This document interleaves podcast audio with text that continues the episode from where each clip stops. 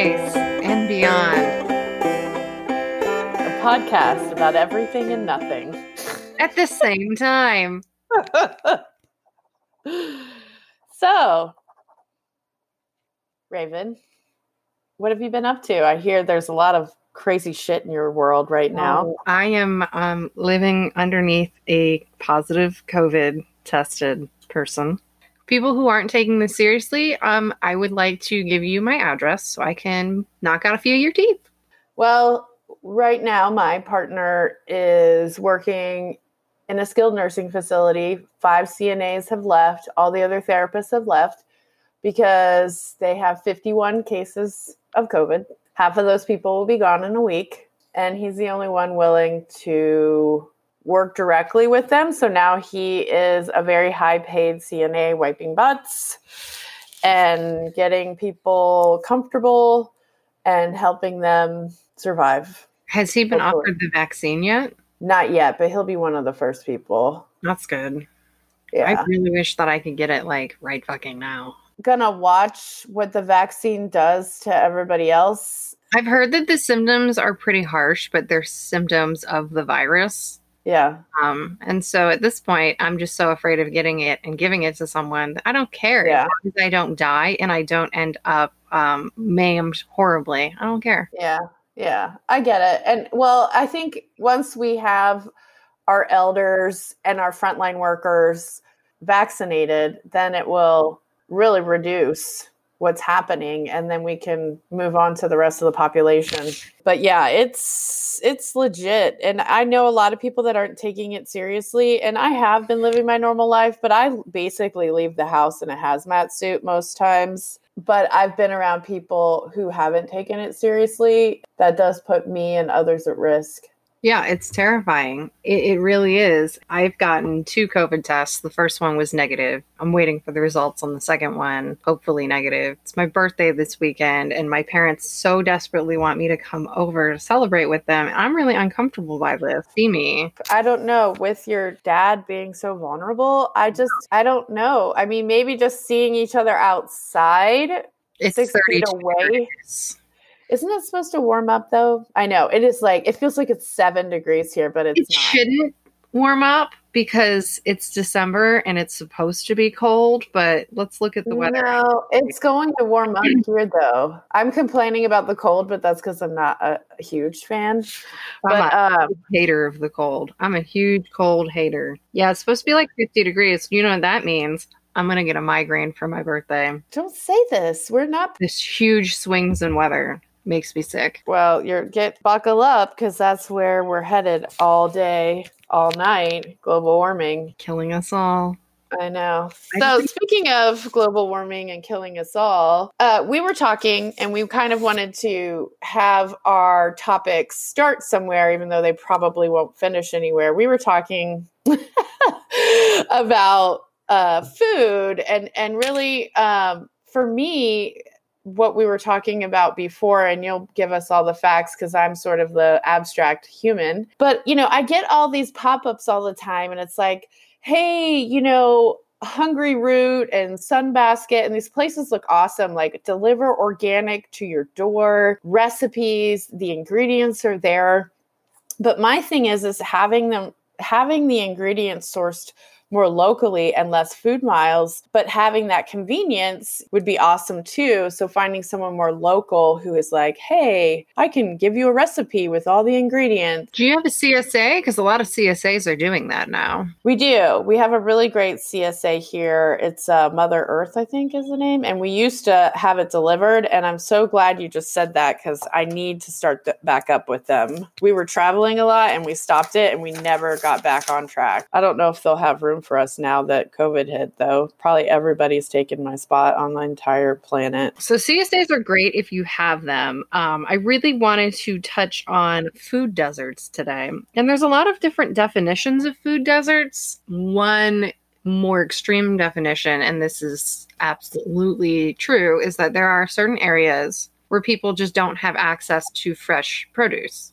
at all. There are urban and rural uh, food deserts, because some areas, food deserts, they think of urban areas that are really poor, that don't really have a fresh grocer, or the grocer's too far away, and a lot of people don't drive, and the bus doesn't go to that area, or it's just inaccessible, or it's priced out. And um, that's also true. Uh, there's a lot of projects to start urban gardens, and that I've seen has been wildly successful. But there's also rural food deserts, and you would think that that is bizarre, right? You could grow vegetables if you're living in a rural area. But for a lot of people, their only grocery store is maybe a two-hour drive, and it's also a gas station. And they don't really have a whole lot of fresh produce. Majority of the farms that are around them are growing feed corn and, and soy, and it's not human grade food. And there aren't a lot of producers of, of greens. And so that's another definition of a food desert, is that you just don't have access at all to any fresh produce.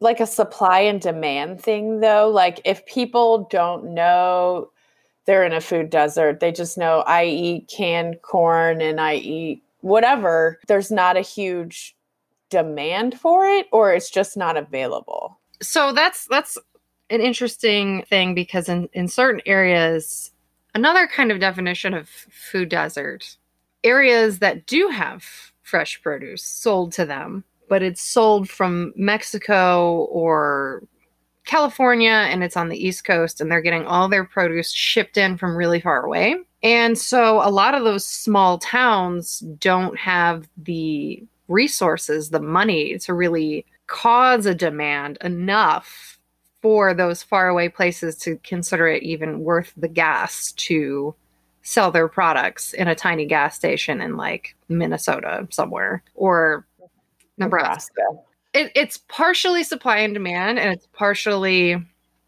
just the fact that it's not available. Um, there it's are a lot not- of places where if there's a supply chain issue, they become food deserts very quickly, because they don't have any sort of backup or local farms producing real food, vegetables. Even meat in certain areas is all shipped in. You were saying if you're living in a rural area, why not start your own garden? But maybe you're working sixteen hours a day in a factory, or on a on a farm that produces just like cow feed or pig feed, and you don't have the energy to then come home and tend to your own vegetables. But isn't there usually like a Walmart somewhere in these rural areas? Sometimes, but there are actually rural areas that don't even have a Walmart. I have driven thousands and, and thousands of miles through this country, and, and it's genuinely shocking, some of these areas. I'm very fortunate because I have a hybrid, and so I can make it a little further without worrying about gas than a lot of people do.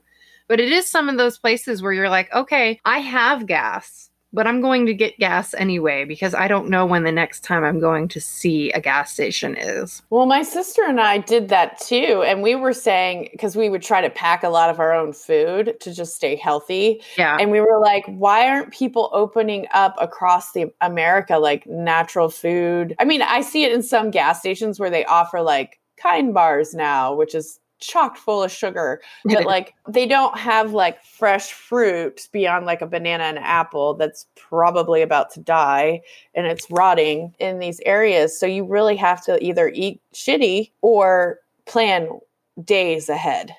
Yeah. And the thing is, chances are the apple and the banana, bananas don't grow in Minnesota. So they're shipping that banana in from somewhere. They're probably shipping the apple in with it. You can get a fruit cup or or some canned fruit. But when it comes to leafy green vegetables, which is so important to your diet, nobody ever wants to fucking hear it. They're like, oh, fuck off with your leafy greens, your immune system, your colon health, everything. And a lot of these places do not have anything other than like iceberg lettuce. And that's not going to cut it. I wonder if there's a correlation to colon issues, disease in these areas that don't have access to leafy greens or any kind of like vegetable that creates life. Hey, social scientists, you want a research topic? I got a research topic for you. I mean, we do. Ha- I mean, there probably is some some research already out there. I mean, when I was saying the whole Walmart thing, Walmart does now offer more organic options than it used to. But the you know, we live on the East Coast. All of that's getting shipped in from far, far away. It's losing its nutrients. It's losing its. When you pick a beautiful like pluck. a tangelo off a tree when you live on the West Coast and you eat it within thirty seconds of plucking it from the tree, you feel that life go into your veins. It is, in, it's, it's amazing. The food is amazing. You wait another two weeks and you buy that. It tastes all right, but it does not have the nutritional value that it did when it first No, and a lot of things that are done to food that's grown specifically to ship to make it last longer, make it less nutritious. A lot of people really like to buy vine ripened tomatoes. Tomatoes can be ripened with, if I remember right, and I'm going to I'm going to double check myself on this, but they last longer. But what about when, you know, you go to your garden and you you put it in your window and you let it just continue to that's ripen unripened. I, I don't know. I just like food to taste more juicy. And I, I live in a, I'm very lucky. I live in a place where there are a lot of farmers markets. Um, and, and there are C S As and most of our restaurants are farm to table, but not that far outside of this little village here in Asheville. There are probably mountain folk who, who would have to drive two hours to get anything if they don't grow it themselves.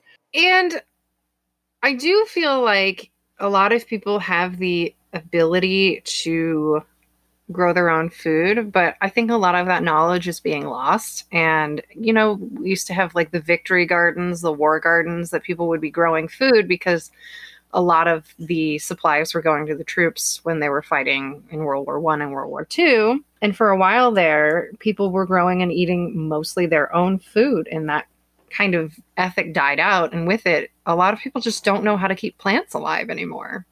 I, I follow a lot of people on Instagram and I read a lot, and I'm still not a great gardener. I'm excited when I don't kill something. I'm like, whoa, I kept it alive. And a lot of great gardeners tell me it's don't be intimidated. It's trial and error. If something doesn't work in the sun, then you move it out of the sun. If something doesn't work with this, then you do a little research. You put magnolias around it so that pests stay away. You'll figure it out. It is a trial and error sometimes and learning curve. And your land is very specific to, it's different. Like every... Yes, you have to learn your you know, soil type. You have to learn what will grow in your soil. And you might need to amend your soil. Um, so I actually just want to correct myself. It's not nitrogen. It is ethylene, acetylene, and calcium carbide that are used to artificially ripen fruit. And it is it sounds like it sounds like yeah, gas because it's that ethyl methyl. Yeah. So basically, they're put in containers and they pump in the gas, and that ripens them faster. Interestingly, though, certain fruits will help ripen other fruits. Uh, if you put like a banana with an orange, they'll they'll interact with each other. Sometimes it'll slow the ripening down. It'll it'll speed the ripening up. Bananas actually kill each other once they're plucked. They start to ripen each other faster. So if you separate all of them, they'll ripen more slowly. Things that yeah. like, like people used to know, they'd know you plant beans and corn and squash together. And now I think there is a bit of a renaissance of that. People are, are looking into permaculture more.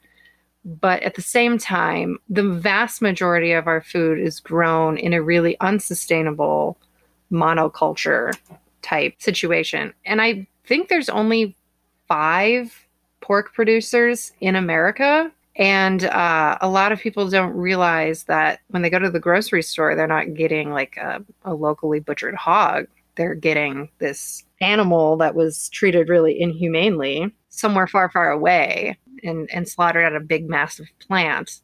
And that was actually a problem because there's so few pork producers. I don't know if you remember, in the beginning of this pandemic, there were a lot of uh, meat shortages because of the supply chain. A lot of people at these plants were getting COVID and they had to curtail production. And because there's only like five main pork producers, that caused a huge supply chain issue.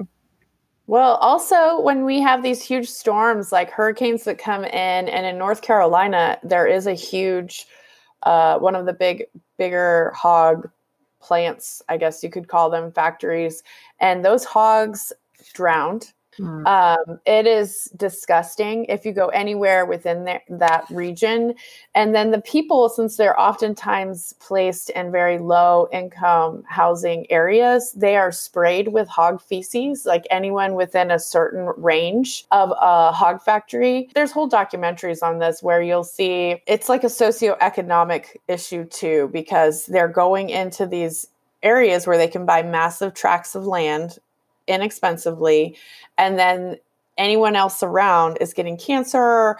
They wake up to having like feces in their yard. It's it's disgusting. It is disgusting, and, and they get not... away with it because poor people can't afford lawyers, and they basically exactly. look at the cost of a lawsuit versus how much money they're saving by dumping, and they say, you know, we can afford to pay out X amount of money to make right. these people go away. And a lot of the problems that we have in our Our food chain could really be solved by moving towards local farms. I always say this, local is more important than organic. It's so, so, so much more important than organic.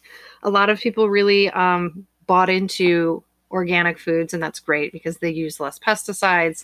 But a lot of organic practices aren't that much different than conventional farming practices. And just because it has the word organic on it doesn't mean that it's better than something right. you can buy locally that's not labeled organic. Just because it's not labeled organic doesn't mean that they used a shit ton of pesticides. And if you don't know, if you're going to a local farm, chances are they'll tell you exactly what they do. They'll let you come see their farm. It's nice. Here, we actually did a farm tour at Hickory Nut Farms, and you can play with the pigs and the cows and, you know, chickens, and they explain their entire process. Um, and they have a high ethical standard, and all the local grocery stores, um, restaurants serve Hickory Nut Gap Farm. I'm getting it right.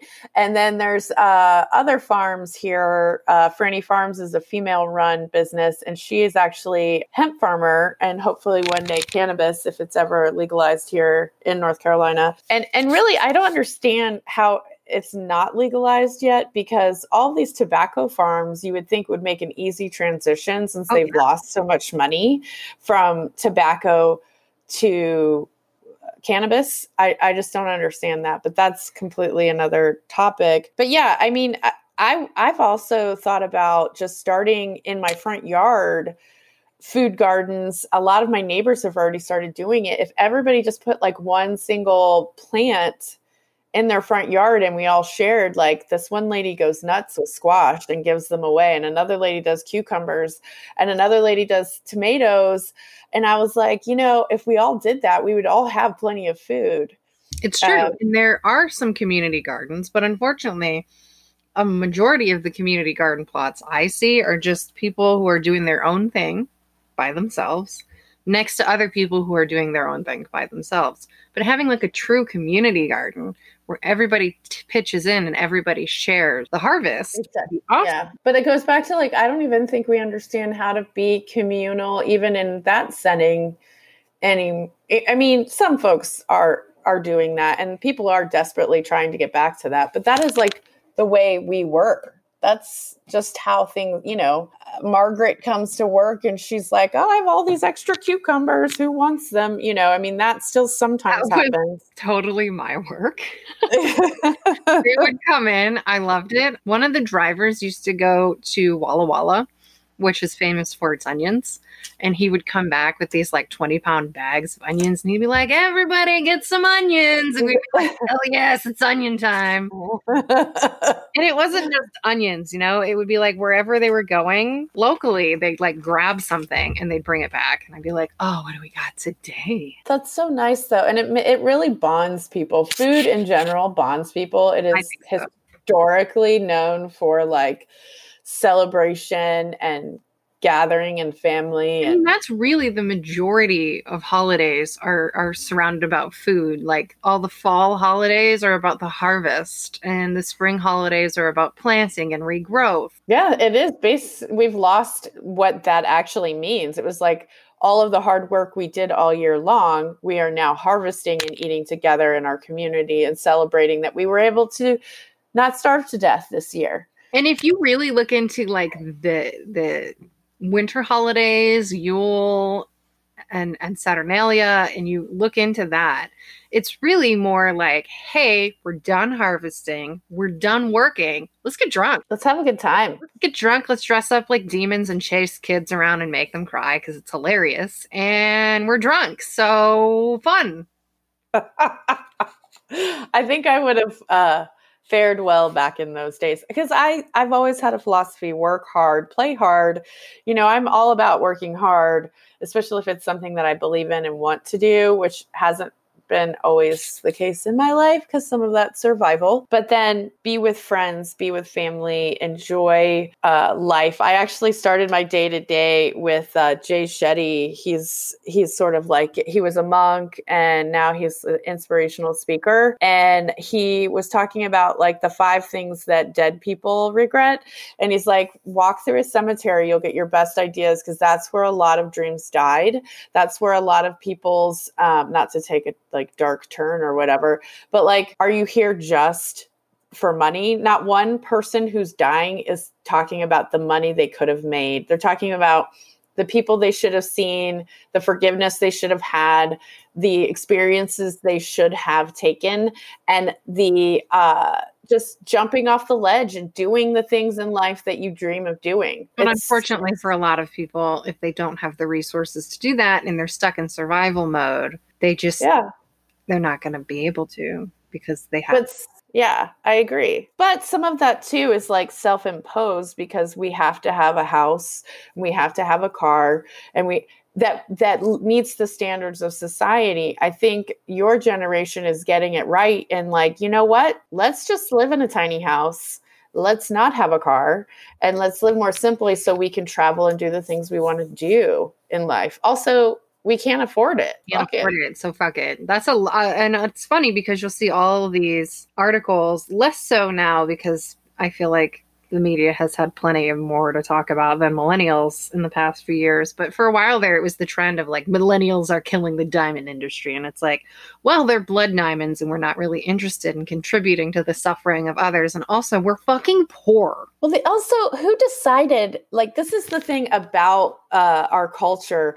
We take something and we decide it's going to have value, and then we make it impossible to attain. We put a price tag on it. That could have been petrified shit. I mean, it, but you know, what is diamonds actually do have a use because they're an extremely hard rock and they can be used to cut things. And I believe they're used in certain computer processors. So it's like they have value outside of like, ooh, shiny. And yeah. I feel like we really need to move away from like the, ooh, it's shiny. It's yeah. like my crow brain. I want shiny. Like, come on. I mean, it cuts. I mean, don't anything. Get me wrong. If I see a good rock, I'm going to pick it up. But like, we don't have to go out of our way. The rocks will come to us. It's true. But now even with the hooky kooky stuff that I love, you know, people are mining amethyst to the point of devastation. Uh, other, because it's it's cool, it's trendy. Everybody wants rocks because they're spiritual. You know, it's a tool. It, if you put, you know, if you take this glass of water right here and you say, if I drink it, it's infused with life force. It's going to make me whatever. Then your belief is that it will do that, and therefore it will. And that's a lot of what these spiritual tools are. It's like it's a belief behind something, but now you're mining it to devastation. In beautiful uh, South American and C- Central American countries. And they're not benefiting from these millions of dollars of trade and that take place. And I have to believe that when you harvest something unethically, that kind of energy stays with. So you might be getting it so that you can like clear the dark energy around yourself, but you are actually participating in some darkness. You're putting some darkness into the world and you're taking it back. And I don't think you can just get rid of that. No, I don't think so either. And I think that's why it's important to kind of understand where anything comes from, your food. And I'm just as guilty as everybody else. I get hungry. I'm like broke at times. There's, and I will. You can't punish yourself to death for what corporations do because they have the money and they have the power to change. and there's only so much you can do from a consumer point of view. You can't change the world. I mean, you do your best. You do what you can, what you can live with. And a lot of people are just too fucking poor and too fucking busy to go and, and, and make a, a, a super healthy meal because they work three jobs, because they're exhausted, because they're in a food desert. And, and sometimes you just want to go through a drive-thru and get something, feed your kids, feed yourself, because you have to get dressed and go to your next job. I mean, there's a right. lot of factors limiting people's abilities to live ethical lives. I know that I can make more changes, and I have been doing that in some ways. We have this big chalkboard wall that we created in our kitchen, and we all write things on there from like work out three times a week, make food with love. And that's something my daughter came up with, but I think it's a good idea because to me that means make food mindfully. And so instead of just being like, I gotta do this to feed my family and like shove it down their throats, to actually like take time, make it more of a Zen experience for yourself, and infuse the meal with your care and your love. And oh, you can it, taste the love. You can taste it. It's different because you take the time, you might add that extra seasoning, you might add a little bit more fresh something from the garden. And then when you sit, sit mindfully. Don't eat and be on your phone. Don't eat and watch a movie. Actually sit and enjoy the meal, you know, even if it's alone. Like I now will make myself a nice meal and sit by myself mindfully because I'm like, why would I just shove something down my throat to get to the next thing I have to do? Take no, I the time. Enjoy my food. I mean, yeah. This is going to sound sad, but enjoying food is one of my favorite things in life. It's one of the things I live for. And it's also one of the reasons I'm so fucking scared to get COVID because I won't be able to smell or taste. And I have so little pleasures left in life that if I lose the pleasure of food, I'm like, I'm done. Yeah. I've nothing left to live for. Okay, so, maybe not nothing. I, I have people who I'm like, like, but you know what I mean. Come on. Like, that, there's no, like most of the time, this is horrible. My reason to get out of bed is like, what am I going to eat today? I don't have anything else to look forward to. I mean, I wish that I had a better relationship with food. Sometimes it's it's just that I'm like bored and I'm avoiding work. So I get up to go see what kind of snack I can make myself because it's a way to get away from work because I work so many hours. I don't know. I a mean, a lot of people I, are bored because they're locked at home and they're doing what they're supposed to do. So they're not going out. And what are you going to do when you're at home alone with the fridge? Bake a pie. I mean, I've literally been baking like crazy, like baking breads. I bought a ten dollar bread maker from the Salvation Army. Hell yeah. I love, I love finding things that I want that are like brand new and I paid five bucks for them. Amazing. I love that. It's so, and getting back to that too, is like, don't buy stuff brand new that comes so packaged that is probably going to fall apart or that someone probably gave away. There's so much waste out here and we're just going to be living in a dumpster pile. It's true. Like, and another thing that I just want to touch on is that um, people don't realize how poor they really are because they can't afford people. A lot of people will say, well, I can't afford to buy, you know, good, wholesome, fresh food. If you can't afford good food, you're poor. If you can't afford to buy clothing that doesn't come from a sweatshop, you're poor. If you have to rely on slave labor to get your basic essential needs, you're poor. And I think a yeah. lot of people don't realize that because they're so used to going to a store where they don't see any of the end products. They don't see the, how the workers are treated because they're in a third world country far, far away.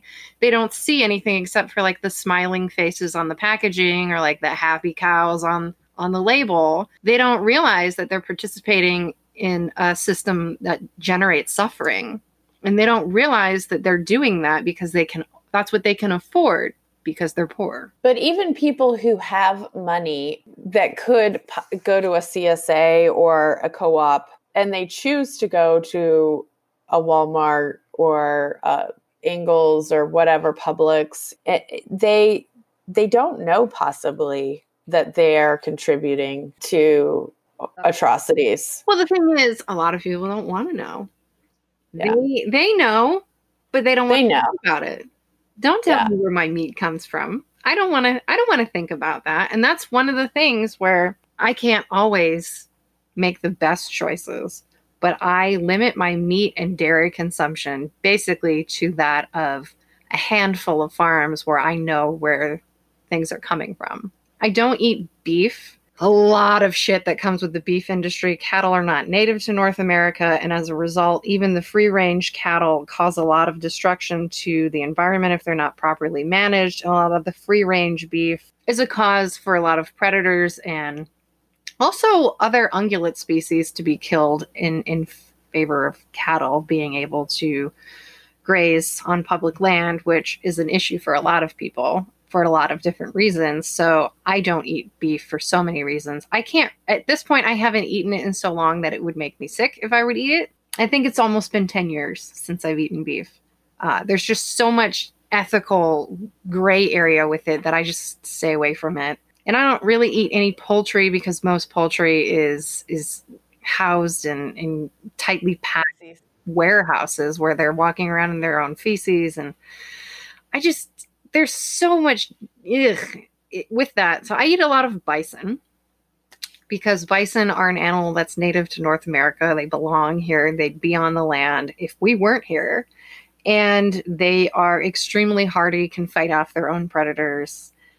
They can't really be contained unless they're happy. I, I have, I stole this. I didn't steal. I, it was a steal. I got this one dollar fifty. at uh, this reused bookstore, and it's the Bison Breeder's Handbook, and it was like fencing requirements. High tensile six foot fence is the best fence you're going to get, but know that they can get through it if they want to. Your best fence is to keep your bison happy. It's true. Get out. We went when I was a kid to a bison farm, and I was so I was like terrified and. And they're all they're huge. And they said they would explain to you, the farmer, they would say, well, if they want to get out, they can. Yes. There's nothing that will stop a bison.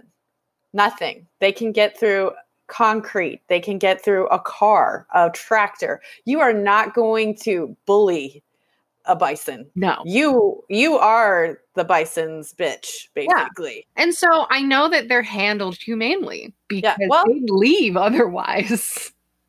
Well, yeah, and you can't can't give them antibiotics because they don't need them. Well, you can't. It's not it's a federal law that you're not allowed to give them to them. Uh, growth yeah. hormones. You can give them antibiotics, but not growth hormones. Oh, okay. I thought that they were just so accustomed to like so many generations of being on this land, although many were slaughtered alongside the Native Americans. They were, and actually there are some that have cattle D N A in them now. That's sad. It is. So um, genetically pure bison, they have like a D N A test for them, are making a resurgence. And so uh, a lot of breeders are now testing their herd and slowly eliminating the ones with cattle D N A. So it's it's not all dark dirges. No, and there's a whole like antique seed community. I get a magazine that actually uh, makes me super excited about heirloom seeds. And, uh, you know, it's just, it, there is a whole resurgence of people trying to get to the purest, you know, there's purists, even yeah. uh, with like marijuana seeds. Like I have a friend who has a farm and he goes all over the world to basically find like the most pure seeds. There's like seed communities. It's super cool. It's really cool. And a lot of people are starting to research into the older historic varieties of plants. And there is a resurgence, a little bit, not enough, in my opinion. Um, the Livestock Conservancy in endangered livestock breeds. A lot of people don't realize, like, most of their dairy comes from Holstein cows, and Holstein cows are so very inbred that at this point, if anything were to happen to their gene pool, most of our dairy cows would be obsolete. So there are Jersey cows. They're also a less popular, but certainly popular uh, breed of cow. But there are a lot of other breeds that are on the verge of extinction. And I'm really big into this because I have horses that are an endangered breed on the verge of extinction. So I'm super into endangered poultry, endangered livestock, endangered everything. Well, it's um, fascinating because I remember the first time I learned you get four options for apples. Did you know there used to be like one hundred fifty kinds of apples and now we're down to twenty? So this is really exciting that you brought up apples because there's a program in Oregon where they are going into these abandoned apple orchards that were like abandoned for like a hundred years. And they're taking cuttings from these apple orchards and they're progenerating these previously like unheard of species of apples. There's like a renaissance in Oregon of apples right now. And you can see it in the farmer's market. I've tasted these different apples that like, I've never tasted an apple so good before in my life. It was amazing. I was like, I hated apples for most of my life. Cause you're right. There's four, there's like your Granny Smith, your Honey Crisp, your Red Delicious. Fuji. Yeah. And that's, that's what you have at the grocery store. But here at the farmer's market, they had like twelve different kinds of apples that I've never heard of before. And I'm tasting all these apples and I'm like, holy shit, these are amazing. And with the resurgence in Oregon, at least in the Pacific Northwest in general, in traditional cider production, they're weaning to different types of apples that are not just good for eating, but are good for cider making, good for like pie making. I mean, there's so many different apples and they're all being cultivated in this exciting, exciting way. I mean, it, there are these different programs. They'll, they'll send you an email out and they're like, we found a new type of apple. I'm like, oh my God, I can't wait to taste it. I really, this excites me because I would love, I kind of have like a fantasy of having a huge tract of land where I could like kind of bring back the dinosaurs in a way, because some of these plants were around, you know, for a very long time and they've been, they've been decimated. And, and another thing that I was thinking of during this conversation is like all of the Amazon that was burned down in the last two years, mostly for cattle. I mean, people can say what they will, but this was a planned fire. This was done by the governments there. Uh, people need to stop being in denial that governments are not here to protect anybody. They're just here to protect special interests and large corporations. And part of that is decimating the biodiversity of the planet, which is going to bring about viruses, which we've seen within months of that happening. And then you're going to bring in more cattle, and it'll be interesting in the next few years to see how many new diseases it's true. take place. Um, because when you have a domestic animal and a wild animal intermingling, the wild animal might have a disease that it introduces to the domestic animal population that then makes its way to humans. Yeah, and it's through your food. And if you're not paying attention to where your food's coming from and you're buying it from large places like Walmart. I mean, mad cow disease, nobody talks about it. That shit's real. Uh, there's going to be other forms of this that take place. And I remember I was like nineteen years old and reading The Biodiversity of Life. And basically he said this was going to happen if we got rid of our diversity. We're going to see d- disease. We're going to see climate change. We're going to see all of these things take place. And I've, I, you know, I'm so lucky I've gotten to see that in my own lifetime. Yay, me. Not just plants, but animal extinctions have hit an unprecedented rate that we've never seen before. Animal extinction rates are, they've actually called this era the Anthropocene extinction because we're doing it. My dad told me once, is you're going to see the um, the animals that will thrive, and I, I see a ton of them in my yard right now, is hawks. Predatory animals that are here to eat like carrion and that sort of thing. Funny that you mentioned that because Alex asked me, because I'm the one who went to school for wildlife nerdery. Um, it's like, why are there so many hawks around there? And I'm like, because there's a ton of rats and rodents yeah. in the cornfields. Yeah. They're around when they have roadkill and they have a bunch of dead shit and, and rodents and vermin to eat. You know, they're they're thriving. They're living well, those lives.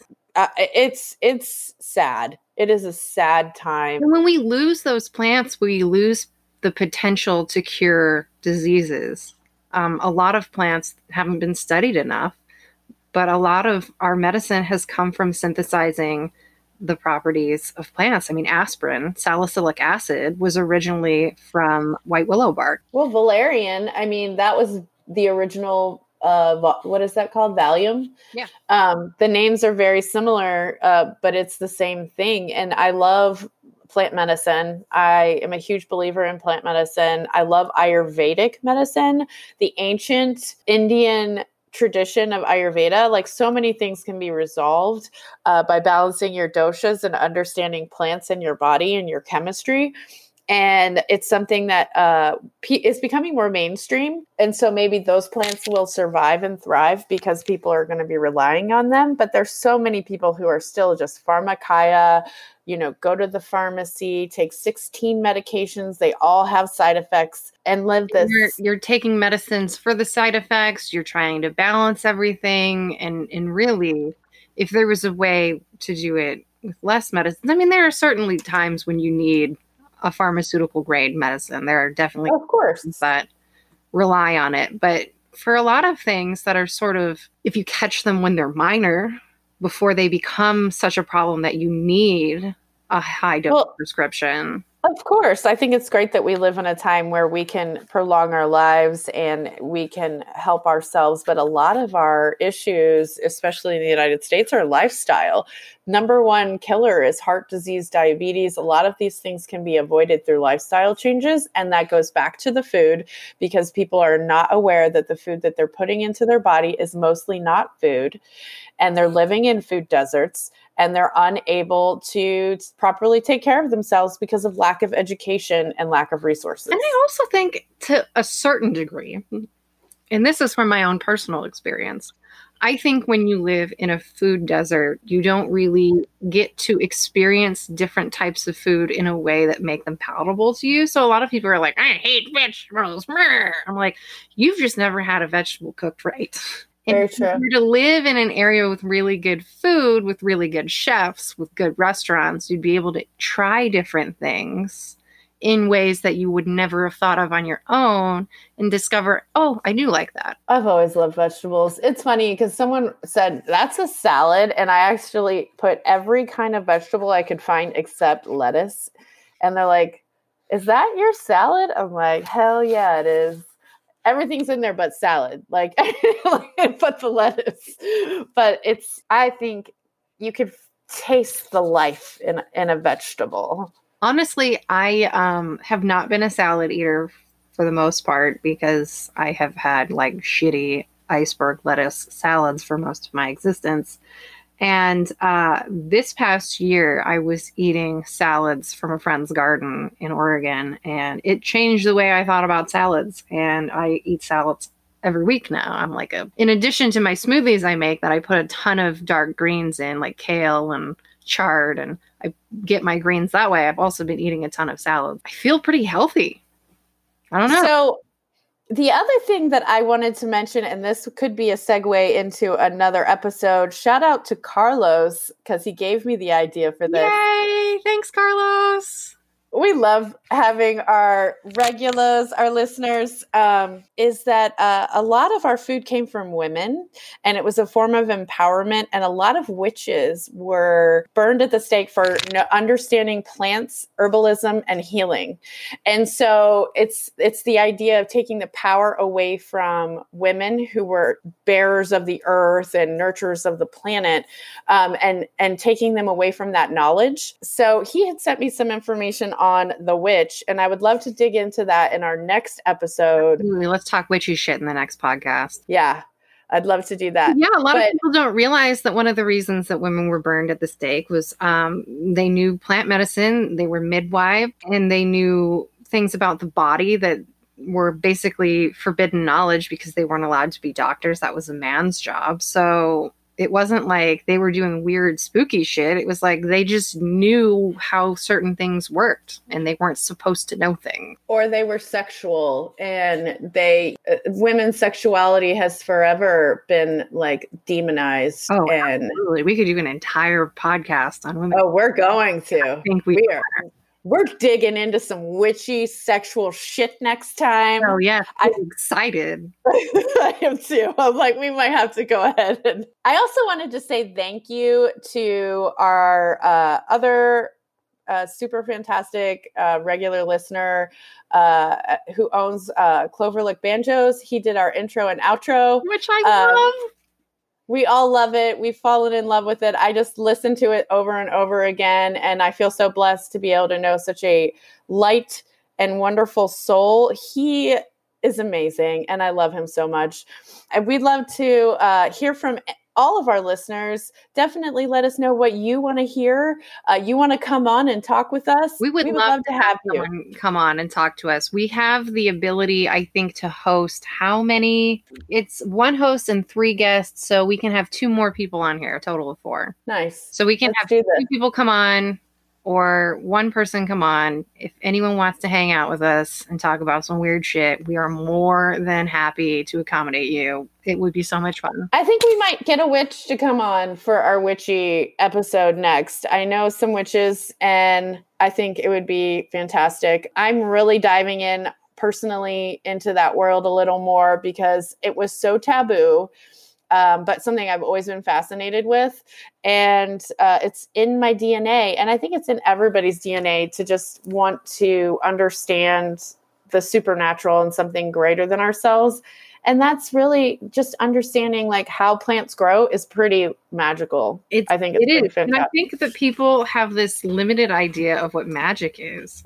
They think it's it's potions and it's spells.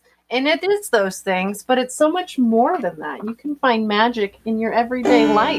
Thanks so much for listening. We can't wait to talk to you soon.